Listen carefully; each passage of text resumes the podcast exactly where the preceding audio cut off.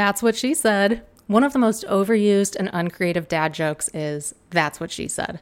It's a form of innuendo that takes innocent statements out of context and makes them sound lewd or sexual.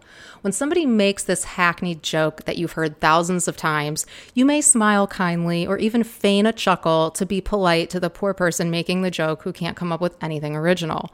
While inside you're screaming, Can we please think of something new? This is not funny. Especially for advertising you might as well just do a TNA ad if you're so out of ideas that you have to use this attempt at getting people to laugh. But where did the dad joke come from?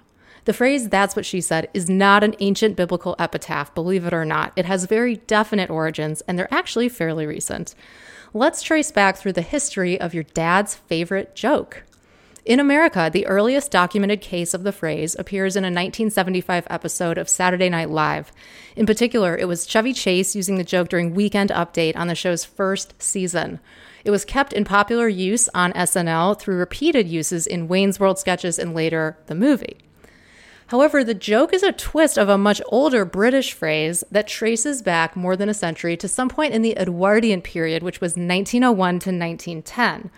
There, the line was, as the actress says to the bishop, in reference to actresses whose company could be purchased after performances, confessing their sins to clergymen. It was used the same way as that's what she said, highlighting an unintended double entendre. We care about language and originality here. If you're into that, subscribe free to this show, Voice Marketing with Emily Binder, wherever you get your podcasts or as an Alexa flash briefing. The Alexa skill is called Voice Marketing with Emily Binder. Links to the podcast and the Alexa briefing are all at emilybinder.com slash briefing. And while you're there, please click to leave us a review either on Apple Podcasts or the Alexa skill. It's emilybinder.com slash briefing.